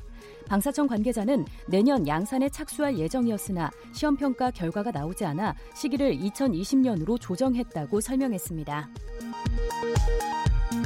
1억 원 이상 수입차 10대 가운데 7대 이상이 업무용으로 등록된 것으로 나타났습니다. 외교부와 문화체육관광부는 2020년부터 발급할 예정인 차세대 전자여권 디자인 시안을 공개했습니다. 새로 발급될 여권에는 주민등록번호가 삭제되며 여권 번호의 고갈 문제를 해소하기 위해 여권 번호에 영문자 한 자리가 추가됩니다. 7월 수백 명의 사망 실종자를 낳은 라오스댐 사고는 시공사인 SK건설이 설계 변경을 통해 과도한 이윤을 추구하려다 발생한 것이라는 주장이 제기됐습니다. 지금까지 라디오 정보센터 조진주였습니다. 이어서 기상청의 송소진 씨입니다. 미세먼지와 날씨 정보입니다. 하늘이 뿌옇게 보이는 지역은 미세먼지 농도가 높은 상태입니다. 대기 정체에 중국발 스모그까지 날아오고 있고 또 옅은 안개가 먼지와 뒤엉키면서 먼지 안개가 서울 등 중부 내륙을 중심으로 껴 있습니다. 농도는 지금 수도권과 충북, 전북 지역에서 나쁨 단계로 나타나는 곳이 많고요. 초미세먼지 농도 또한 전국 대부분 지역에서 나쁨 수준까지 올라 있는 상태입니다. 오늘은 공기가 종일 탁한 곳이 많은 많을 전망이어서 각별히 주의를 하셔야겠습니다. 하늘은 전국이 대체로 맑겠습니다. 한낮 기온은 서울과 광주, 대구가 22도, 대전 21도, 철원 20도 등으로 어제보다 1, 2도 정도 높아서 일교차가 크게 벌어지겠습니다. 이번 한 주 맑은 날씨가 이어지면서 대기가 점점 더 건조해지겠고요. 동해안 지역만 내일 밤부터 글피 사이에 동풍의 영향으로 비가 내릴 전망입니다. 현재 서울의 기온은 19.8도입니다. 날씨 정보였습니다. 이어서 이 시각 교통 상황을 KBS 교통정보센터 김미영 씨가 전해드립니다. 네, 교통정보입니다. 안전운전하시고요. 졸리면 반드시 쉬어가야겠습니다. 대전 남부수단고속도로 비룡 쪽으로 서대전 분기점 부근에서 트레일러 관련한 사고를 처리하고 있습니다. 1km 구간 정체가 심한데요. 조심 운전하셔야겠습니다. 영동고속도로는 강릉 쪽으로 신갈 분기점 부근 화물차 관련한 사고 현재 갓길에서 처리 작업 계속되고 있습니다. 같은 방향 새말 부근 3km 구간의 정체는 두 개 차로 막고 작업을 하고 있어서입니다. 광주 원주고속도로 경기도 광주 방면 대신 부근 작업도 계속되고 있습니다. 4km 구간에서 밀리고 있고요. 서해안고속도로 목포 쪽으로 서해대교 부근에 고장난 차가 있었습니다. 정체가 풀려가고 있는 중이긴 하지만 아직까지 뒤쪽으로는 서평택 분기점 부근부터 밀리고 있습니다. KBS 교통정보센터였습니다. 네, 갑의 세상을 적나라하게 파헤쳐보고 우리 사회에 미치는 영향 분석해보는 그 갑이 알고 싶다 코너입니다. 이무재 전 삼성전기 고문과 고 장자연 씨가 35차례 통화했던 사실이 새롭게 밝혀졌습니다. 이부진 호텔신라 사장과의 이혼 소송도 재조명받고 있죠. 재벌닷컴 정선섭 대표와 함께 하겠습니다. 어서 오십시오. 안녕하세요. 예. 이무재 삼성 전기 고문과 장자연 씨가 통화를 했다. 이게 어떻게 밝혀진 거예요? 그 지난 검찰에서 장자연 씨, 네. 어, 그 2009년도에 그 타계했죠 배우였던 장자연 씨의 사망과 관련된 조사를 하다가 음. 수사를 하다가 어, 당연히 이제 그 사망자의 휴대폰을 조사를 했을 것 아닙니까? 그렇겠죠. 어, 무슨 예, 통화가 예. 있었고 문자 내역은 뭐고 이걸 이제 조사를 하는 과정에서 임우재라는 이름이 음. 당시에 있었다는 거죠. 예. 그게 이제 어 당시엔 어떤 혐의와 연관되어서 어 이무재 씨에게 특별한 그게 혐의점이 없으니까 음. 그냥 넘어갔었는데 이번에 뭐 새롭게 그게 에 이제 튀어나왔다 그래야 되나요? 네, 불거진 그런 상황이 됐죠. 어, 근데 이 휴대전화가 또 이무재 씨의 휴대전화가 아니고 이부진 사장 명의로 돼 있어요. 그 명의는 이부진 사장으로 돼 있다는 겁니다. 예. 그런데 장자연 씨의 핸드폰에 어. 그 번호가 임우재라는 이름으로 돼 있다는 거예요. 어. 이게 참 미스테리에 가까운데 예. 임무재 씨는 또 자기는 장자연 씨와 지금 통화를 한 적이 없다 한 번도 어. 이렇게 주장을 하고 있잖아요. 예, 예. 근데 이제 언론에서는 뭐 이제 예, 팩트니까 음. 아, 임무재 씨가 통화했다. 뭐 이렇게 이제 나오고 있는데 네. 이게 지금 이혼 소송이 한창 진행 중인데 이부진 사장과 이무재 씨의 예, 예. 예, 이제 이혼 소송이 진행 중인데 이런 상황이 왜 이렇게 나왔을까? 음. 그리고 뒤늦게 네. 에, 나왔을까? 이게 미스테리로 지금 그 오가고 있죠. 어. 실제로 우리가 핸드폰을 보면 예. 거기에 이름은 얼마든지 다른 사람 이름으로 변경을 할 수가 있어요. 그렇죠. 어, 예, 이때는 예, 뭐, 예. 뭐, 내가 아는, 어, 뭐, 사람한테서 저, 그, 그 사람이 보기 싫으면 미운 사람. 음. 이렇게 이제 이름도 적을 수 있잖아요. 예, 예. 그럼 미운 사람하고 통화한 거 아니에요. 음. 그런데 이게 이부진 사장의 명의의 이무재 씨 이름이다. 음. 이거부터가 지금 상당히 에, 세, 세간의 호사가들의 입방에 오를 수 있는 이런 대목이죠. 그러니까 아내 명의의 핸드폰을 굳이 사용할 이유가 있을까 싶은 생각이 들거든요. 어, 이부진 대개 이제 우리가 그 뭐 사장이라든가 CEO들이라든가 뭐 총수라든가 이런 분들 저희가 음. 뵈면 네, 네. 핸드폰이 예, 휴대폰이 보통 한 서너 개는 돼요. 어. 하나는 사업용, 네. 하나는 무슨 가족용, 예, 예. 하나는 뭐 긴급한 어떤 사람과의 어. 통화, 뭐 이런 여러 개가 있긴 있습니다. 예. 그런데 에, 이무재 씨가 사용했다는 걸또 소유했다는 거, 뭐 이런 거를 증명을 하려면요, 음. 이게 에, 이- 이름만 이무재로 되어 있어야 되는 게 아니고 네. 실제로 그 발급을 받은 사람이 누구냐 하는 게 중요하거든요. 음. 그 발급 받은 사람이 이 만약에 이부진 사장인데 음. 장자연 씨한테는 이무재로 돼 있다. 음. 이러면 이제 검찰 수사가 꼬이게 되는 거예요. 네. 그래서 제가 보기에는 이거 어, 상당히 미심적인 부분도 없지 않다 이렇게 보죠. 네. 어, 그러니까 지금 이 장자연 씨 재조사 관련해서 이제 이무재라는 이름이 나왔고 네. 이 이무재 전 고문은 이제 호텔 신라의 이부진 사장과 이제 결혼을 하고 지금 이혼 소송 중인데 네. 어떻게 해서 이 결혼하게 됐는지도 좀 많이 화제가 됐었잖아요. 네. 어, 그때 당시에 이제 1999년이죠. 어, 지금부터 약 한 그 19년 전인데, 에, 삼성에서 보도 자료를 갑자기 하나 냈었어요. 네. 당시에 이제 제가 이제 삼성을 출입할 때였는데, 에, 이부진 사장의 이 결혼 얘기에 대한 브리핑이 음. 있었습니다. 예. 그게 무슨 뭐 오피셜한 브리핑이 아니었고, 음. 어, 세간의 관심이 크니까. 그, 거기에서, 어, 삼성물산에 네. 전산부에 근무하는 직원, 음. 어, 이무재라는 분과, 어, 이제 이부진 사장이 결혼한다. 이 얘기를 했어요. 평직원이요? 평직원과. 어. 그래서 다들, 아, 그런가 보다 이렇게 했었죠. 음. 근데 나중에 이제 알고 보니까, 음. 어, S1 소속의 네. 에, 그 이건희 회장의 경원이라는 사실이 나왔어요. 어. 그래서 이제 저희가 한번 물어봤죠 삼성한테 예. 왜 그러면 이 출신 자체를 이렇게 말을 했느냐. 음. 그러니까 한번 그 경원 출신이 이제 그렇게 됐다 그러면 하여튼 뭐 스토리가 많고 호사가들의 입에 오르내릴 예, 수 있으니. 뭐 말이 어. 많으니 예. 예, 그렇게 했다는 식으로 나중에 설명한 적이 있었어요. 음. 어쨌든 이무재 씨의 부친은 뭐 조그마한 그 사업을 하는 어, 그런 분으로 알려져 있고 당국대학교 체육학과를 나왔죠. 예. 그래서 이제 S1에 입사를 해가지고 어, 이건희 회장의 경호를 하다가 이제 가까이서 가족들과 아무래도 뭐 접촉을 하다 보니까 음. 이부진 사장과 아, 뭐 연애 감정이 생겨서 네. 어, 결혼을 하게 된 어, 말하자면 요즘 뭐 얘기하면 뭐 신데렐라, 어, 음. 남자 신데렐라로 얘기하죠. 네. 당시에 뭐 큰 그 관심을 받았죠. 어. 그 이후에 이제 결혼하고 나서 어, 잠시 한 3년 동안 예. 한국을 떠났어요. 이무재 씨가. 아, 결혼 결혼 가- 직후에. 결혼 생활을 같이 안 하고 결혼 생활을 에, 뭐 그렇게 길게 하진 않았어요. 몇 개월 정도. 있다가 갑자기 이제 미국에 음. 에, MIT라는 유명 대학에 에, 뭐 석사학위, 이 박사학위를 받기 위해서 갔다 왔는데 그럼 장기간 이제 결혼 초부터 떨어져 있었죠. 네. 어, 돌아와서도 어, 그렇게 서로 친숙하게 가족들과 잘 어울리거나 그러지는 못했다 그래요. 음. 어, 그러다가 이제 에, 삼성 전기의 기획 전무로 네. 어, 기획실의 전무로 입사를 했는데 그때도 뭐 말들이 많았어요. 아무래도 이제 세간에 관심이 많을 거네요.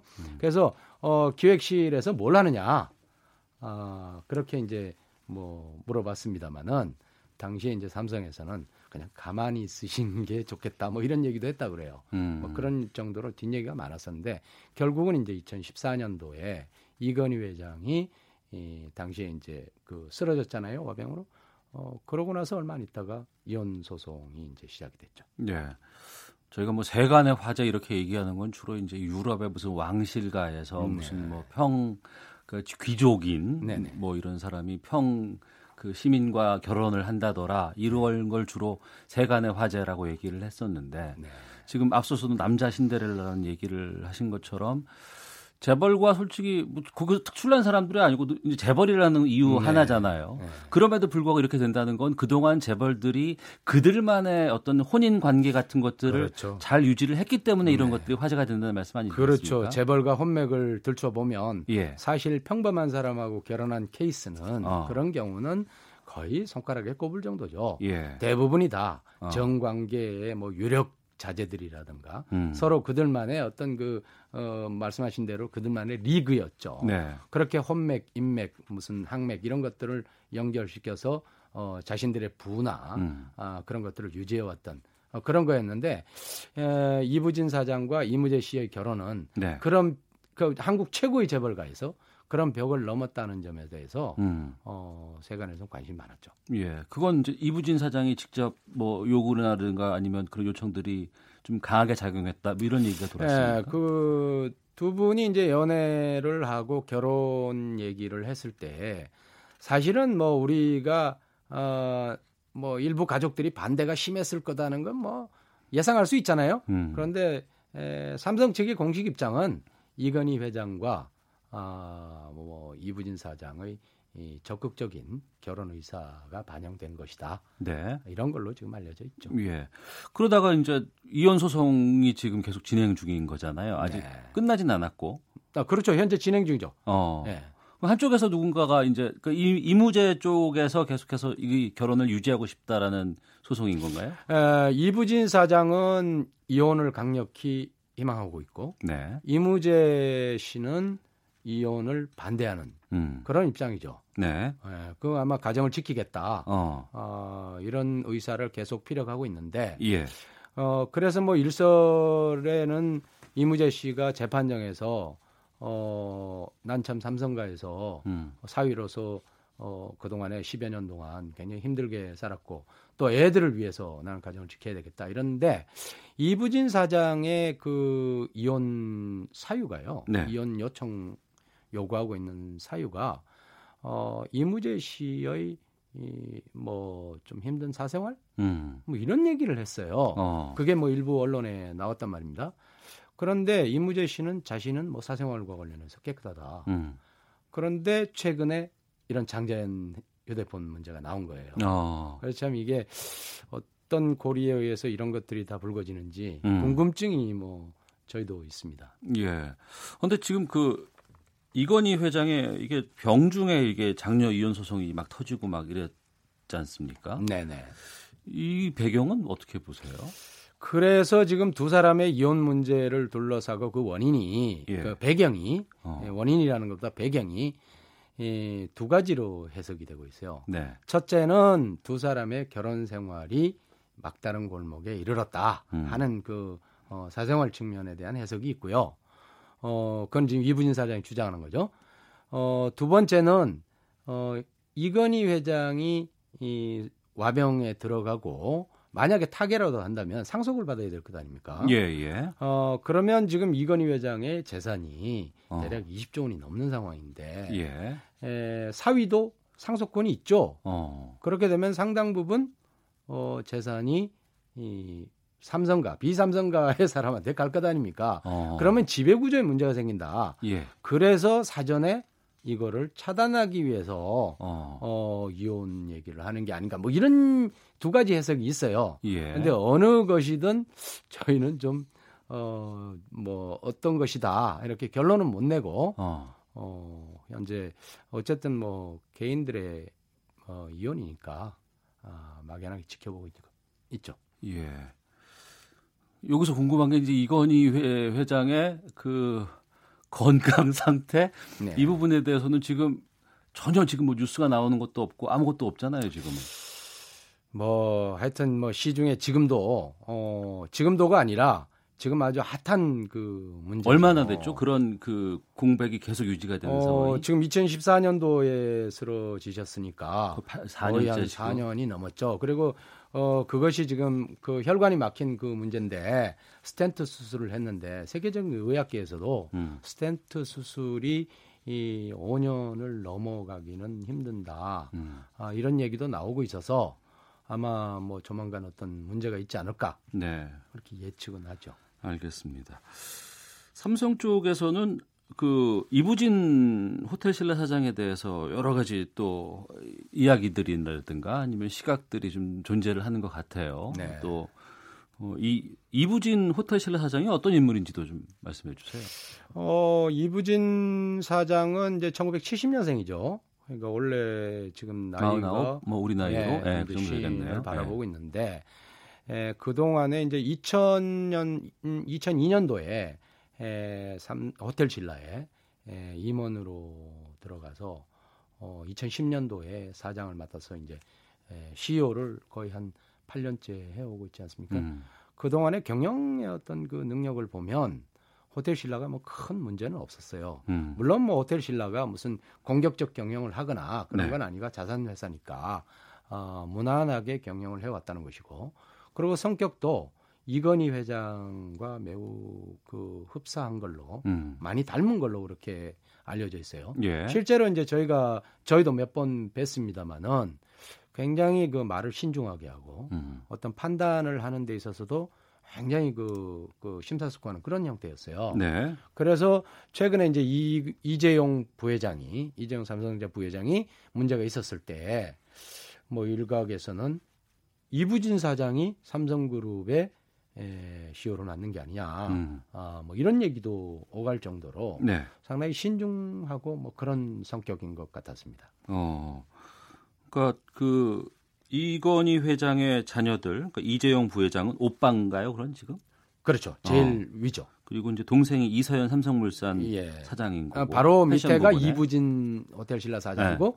막, 동생이. 저 막내가 이제 이서연 어. 그 삼성물산 사장. 그 여론 쪽에서 보면 가장 돋보이는 인물이 이부진 사장이네요. 그러니까. 어 아니 이제 그 이재용 부회장은 뭐 장남이니까 당연히 뭐 그룹을 이어받을 것이다 네. 음, 이런 음. 그런 점에서 그런 것이고 여 여자 그로서는 이부진 사장이 유일하게 경영에 참여하고 있죠. 네, 네. 어 이서연 사장의 경우에는 삼성물산 사장이긴 하지만 음. 실제로 뭐 등기 임원이거나 음. 그룹 경영에 뭐 그렇게 개입하고 그렇지는 않고요. 네. 자녀만 해도 뭐 아이가 넷이나 되니까 아, 뭐 그렇게 예, 경영에 참여하지 않다 보니까 당연히 뭐 이부진 사장이 돋보이게 되는 거죠. 음, 알겠습니다. 자, 그 삼성 입사 15년 만에 호텔 신라 사장 맡고 재벌가 뭐 초고속 승진 논란도 있었고 했는데 최근의 상황이나 본인의 역할들은 좀 잘 수행하고 있다. 뭐 이런 뭐 여론들이 좀 많이 있는 것 같아요. 예, 최근에 호텔 신라도 어 이제 면세점 사업권을 많이 확보하고 이러면서 음. 실적도 좋아지고 있어요. 어 그래서 경영 능력이 있는 게 아니냐 이런 평가를 받고 있습니다. 알겠습니다. 자, 오늘 말씀 여기까지 듣겠습니다. 재벌닷컴의 정선섭 대표였습니다. 고맙습니다. 감사합니다.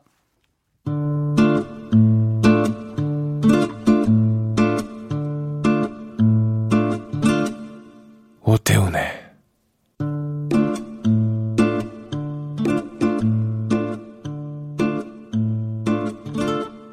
시사본부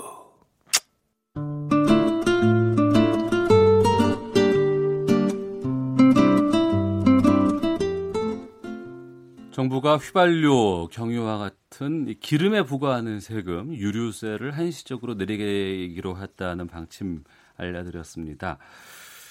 유류세 또 연동제를 도입을 하면 일종의 기름값 안정화를 할 수 있다고 하는 얘기가 나오고 있습니다. 유류세 연동제가 무엇이고 왜 필요한지에 대해서 알아보겠습니다. 오토타임즈 권용주 자동차 전문 기자와 함께합니다. 어서 오십시오. 네, 안녕하세요. 네. 예. 기름값 10% 이제 아, 기름값은 아닌 것 같고 이제 유류세 현재 그렇죠? 지금 네네. 금액에 세금 낮춰준다는 거잖아요. 네네. 어. 그게 많은 분들이 대체 유류에 세금이 얼마나 들어있냐 예. 궁금하실 텐데 지금 법에 음. 교통에너지 환경세 법이라는 게 있습니다. 교통에너지 환경세법. 세법. 예. 거기에 보면 어, 휘발유는 어, 1리터에 법으로 529원 어. 무조건 부과해라. 예. 이렇게 법으로 정해져 있습니다. 정가예요. 529원이. 그렇죠. 예. 어, 그런데 이제 이 사실은 이 529원이 법에다가 529원이라고 쓴 게 아니고 그렇겠죠. 법에는 예. 475원이라고 적혀 있습니다. 아 그래요? 예, 예. 오. 근데 지금 그거보다 더 많이 거두고 있는 거죠. 네, 네. 그러니까 475원에 30%에 해당되는 141원을 더 걷고 있는 거예요. 음. 근데 법에는 분명히 475원이라고 돼 있는데 네. 왜 그럼 529원을 걷느냐? 네. 이 대통령령으로 음. 30% 범위 내에서 네. 올리거나 내리거나 아, 475원을 기준으로 그렇죠. 하고 더 거둘 수도 있고 덜 거둘 수도 있고. 그렇죠. 그렇게 만들어 놓은 거고요. 예. 마찬가지로 경유도 원래는 340원이라고 딱 명시돼 있습니다. 예. 그런데 지금은 35원 더 많은 플러스 375원이 부과가 어. 되고 있는 거죠. 그러니까 어, 경유는 한 10% 정도, 어. 휘발유는 12% 정도 세율이 더 올라가 있는 거고 예. 이 부분을 조정을 한다는 겁니다. 어. 그러니까 그동안 아 그러면 정부의 입장에서는 더 거두려고 하지 덜 거두려고는 안 했던 것이 일반적이잖아요. 그러니까 이제 제가 이렇게 표현을 하거든요. 정부에서 유류세를 인하한다는데 음. 제가 보는 관점에서 인하가 아니고 음. 법에 명시된 대로 돌아가는 거다. 어. 어, 그러니까 정확히 액면에 기재된 그 금액으로 환원되는 거다 이렇게 표현을 하는 수도 있죠. 어, 하지만 이전에서는 그렇게 안 왔으니까. 그렇죠. 아, 특이하게 보일 수 있는 상황이 네. 되는 거네요. 알겠습니다. 근데 또 최근에는 그 기름값 상한제에 대한 얘기들이 또 많이 나오는 것 같은데. 그러니까 이제 이게 쉽게 말하면 그 교통에너지 환경 세법의 금액을 정해놓고 네. 대통령령으로 30% 범위 내에서 음. 오르고 내리고 조정할 수 있도록 해놨는데 네.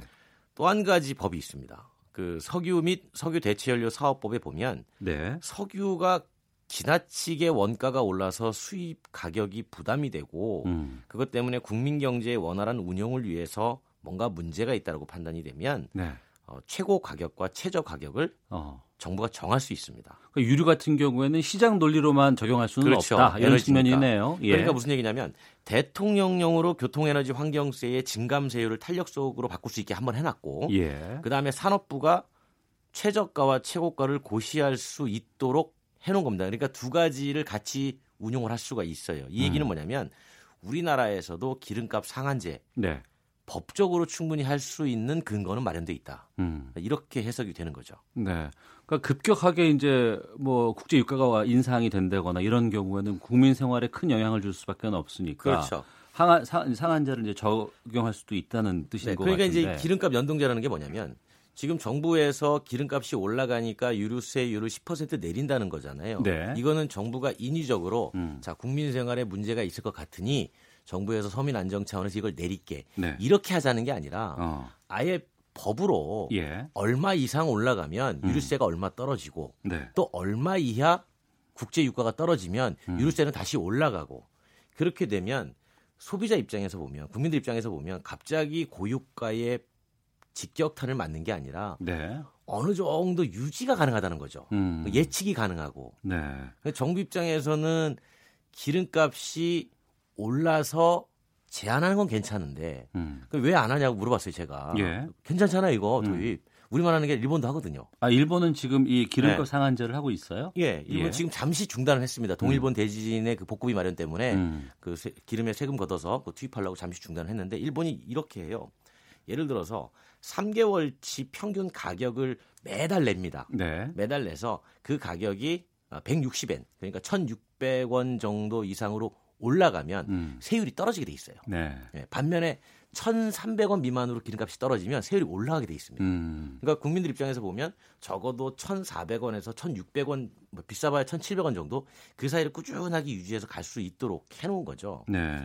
그래서 이걸 제가 정부에 물어봤더니 우리도 할 수 있다고 해요. 음. 어, 근데 왜 안 하는 거죠? 물어보는 거죠. 왜 안 하냐? 네. 이게 아, 내릴 때는 국민들이 지금처럼 어. 다 반기죠. 그렇죠. 환영하죠. 예. 예. 근데 이제 이렇게 얘기하는 거죠. 지금 비슷한 논리가 나오는 게 뭐냐면 이거 다시 환원할 때, 다시 올릴 때 그때 국제 기름값이 비싸면 음. 네. 더큰 기름값 폭탄을 맞게 되는데 음. 그때의 저항은 두렵다. 어. 그러니까 이게 다, 시 말하면 국제 기름값이 지나치게 떨어져서 세율이 올라가면 네, 네. 소비자 입장에서는 기름값이 올라가는 걸로 인식을 할 텐데 그렇겠죠. 그것 때의 저항이 만만치 않다는. 거예요. 지금 생각해봐도. 네. 아, 그러네요. 예, 예. 그러니까 내리는 거는 쉬우나 예, 예. 올릴 때의 저항이 너무 만만치 않아서 어. 이 연동제를 쉽게 도입할 수가 없다. 예. 아, 라고 얘기를 하는 거죠. 그런데 사실 여기저기 이제 전문가들 얘기를 좀 들어보면 어. 어, 차피 3개월 평균의 유가 평균을 내서 음. 정해주는 것이기 때문에 네. 정부 입장에서는 큰 세수의 문제가 없다면 음. 충분히 도입을 고려할 만한 제도이다. 네. 국민 오히려 어, 생활 부담을 낮춰주는 차원도 있지만 음. 반면에 보면 생활을 안정시키는 효과도 충분히 기대해 볼 수 있다. 어. 이렇게 얘기하는 거죠. 근데 이런 지금 유류세를 인하하겠다는 방침이 나오니까 지금 두 가지 측면이 나오는 것 예, 같아요. 예, 그렇죠. 보니까. 첫 번째로는 그거 세금 내려주는 건 고맙고 좋은데 네. 어 이것이 그 자동차를 많이 굴리는 그리고 고, 그 고배기량을 쓰는 네. 어, 일부 부유층에게만 혜택이 돌아갈 수 있는 것 같다라는 네. 지적이 하나가 나오는 것 같고 네. 또 하나는 그래 세금 내려줘서 이렇게 유류값을 안정시켜주는 건 좋은데 결국에는 이거 정유 회사들이 이거 다 상세분을 먹고 그냥 가는 거 아니냐 이런 지적들이 나오고 있거든요. 그게 이제 사실은 그 재미난 현상을 하나 제가 말씀을 드리면 네. 자, 유류세가 떨어져서 수송 부문에서의 에너지 부담이 줄어들면 음. 어, 과연 자동차 판매가 늘어날까? 네. 그렇지 않고요. 자동차 판매가 늘어나고 줄어드는 건 경기 영향과 정부의 개별 소비세 같은 음. 정책적 영향이 제일 크고요. 기름값이 네. 떨어지면 준중형차 사실 분들이 음. 대형차 삽니다. 어. 그러니까 차 급이 이동을 해서 네. 오히려 기름 수요는 더 많이 늘어납니다. 어. 이런 현상이 하나 있고요. 또 한 가지는 지금은 배럴당 80달러가 되니까 내려주는 건데 네. 나중에 6개월 뒤에 다시 이제 올리려고 할 때 그때 배럴당 120달러면 어. 이때는 국민들 입장에서는 엄청난 부담을 그렇죠. 더 느끼게 더. 되니 예, 예. 그래서 이번에 차라리 유가 연동제 즉 어. 유류세 연동제를 이참에 도입하는 게 예. 예, 훨씬 더 어, 효과적이다라고 음. 얘기를 하는 거죠. 전에 기름값이 2,000원대도 막 있고 막 그랬던 기억이 나는 것 같은데요. 네, 제가 2008년도, 2009년도에 네, 기름값이 뭐 이명박 경, 정권 것 경유가 같아요. 2,000원까지 올라갔었으니까요. 어. 그때 이제 경유를 사용하는 자동차 이른바 SUV, 예, 예. SUV가 직격탄을 맞았고 음. 특히나 대형 SUV를 사람들이 안 사니까 그 당시에 쌍용 자동차가 휘청됐던 게 음. 바로 이제 그런 이유였었고요. 네. 이제 결국은 보면 이게 참 환경부 입장에서도 말이 좀 할 말이 있을 거예요. 음. 애써 어, 미세먼지 잡자고 경유세 높이자고 합의를 봐놓고 다시 또 내린다는 그런 또 환경 쪽의 반발도 충분히 아, 있을 그수 부분도 있었네요. 네네네 그러니까요. 그렇죠. 예, 예. 경유 운행을 좀 억제하자고 해서 경유세 높이자 그랬는데 음. 어, 반대로 또 국민 생활 안정 때문에 내리면 주행 거리만 더 늘어나서 오히려 미세먼지 많이 늘어나는 거 아니냐 이런 의견도 있고요. 어쨌든 이 기름 유류세는요 다 위너가 될 수 없습니다. 음. 예, 어느 한쪽에 순기능이 있으면 반드시 역기능도 있으니 적어도 안정화만큼은 한번 정책적으로 고민해 볼 필요가 있다라는 게 전문가들의 얘기인 거죠. 그러니까 앞서 말씀하신 걸 종합적으로 좀 보면은 그 기름을 사용하는 국민들 입장에서는 충격이 좀 완화될 수 있고 장기적으로는 원가 원가 반영이 돼서 안정적이고 그렇죠. 이런 측면들이 분명히 있는데 네. 말씀하신 것처럼 그때 그때 상황에 따라서 이제 국민 감정이 다를 수 있기 때문에 그러니까 저는 이제 기재부의 설명 중에 예. 충분히 도입할 수 있으나 음. 조세 저항 때문에 도입이 어렵다라고 얘기하는 부분이 사실 어, 확 와닿진 않았어요. 네. 그러니까 그 정도까지 우리가 음. 이해하지 못할 수준인가? 뭐 그렇게 생각했는데 사실 기름값이 많이 떨어지고 어느 정도 올라가는 거에 대해서는 충분히 저도 국민들의 합의가 있을 거라고 봅니다. 네. 대신 또 올라가면 음. 다시 내려와서 어, 예측 가능한 어, 미래 전략을 짜게 만들어 주니까. 공론화를 누가 좀 나서면 되지 않을까 그러니까 그 공론화를. 했으면 좋겠는데요. 예. 정부에서 나서질 않습니다. 왜냐하면 어. 그 저항이 제일 무섭대요. 어. KBS가 좀 나서 주시면. 예. 직접 나서주시면. 제가요? 그거는 이제 또 그 여론을 저희가 보고 하지 아, 저희가 그러니까요. 주도적으로 무언가를 좀 알겠습니다. 선도하는 입장에서는 좀 쉽지 않은 그래서 공론화 얘기는. 계속 나오고 있습니다. 예. 공론화 장으로 한번 어. 끌어들여서 이 논의를 한번 해볼 필요가 있다. 예. 이게 정의업계도 바라는 거고요. 어. 국민들도 바라는 건데 지금 정부에서만 어, 약간 미적미적 되니까 예. 뭐 공론화 해볼 필요가 있다는 얘기 나오죠. 어, 이 전에도 이런 것들을 한번 좀 움직임들은 있었잖아요. 매년 나왔습니다. 아 그래요? 예, 매년 나오는데 공론화를 못 하고 있는 거죠. 어. 그래서 그 부분만큼만 이번만큼은 네. 한번 해보자 음. 이런 얘기들이 흘러나오고 있는 거죠. 그러니까 누가 이것을 그 좀 주도적으로 하면 뭐 국민들이 여론들이 좀 반영이 되고 결국은 유류세 문제니까 정부 부처에서 보면 기획재 정부가 할 수밖에 없는 거예요. 네. 예, 기획재 정부가 세금을 지고 있기 때문에 이제 그 부분에 대해서 좀 어, 논의를 해보면 좋고요. 네. 그래서 김동연 경- 경제부총리가 이 부분에 대한 것들을 먼저 선도적으로 좀 얘기를 한 것이 아닌가 예. 생각이 화두가 드네요. 나왔으니까 이제 논의해볼 필요가 있는 거죠. 알겠습니다. 오토타임즈 권용주 기자와 함께했습니다. 오늘 말씀 고맙습니다. 감사합니다. 예, 오태훈의 시사본부 오늘 소식은 여기서 마치도록 하겠습니다. 저는 내일 오후 12시 20분에 다시 인사드리겠습니다. 지금까지 시사본부의 오태훈이었습니다. 안녕히 계십시오.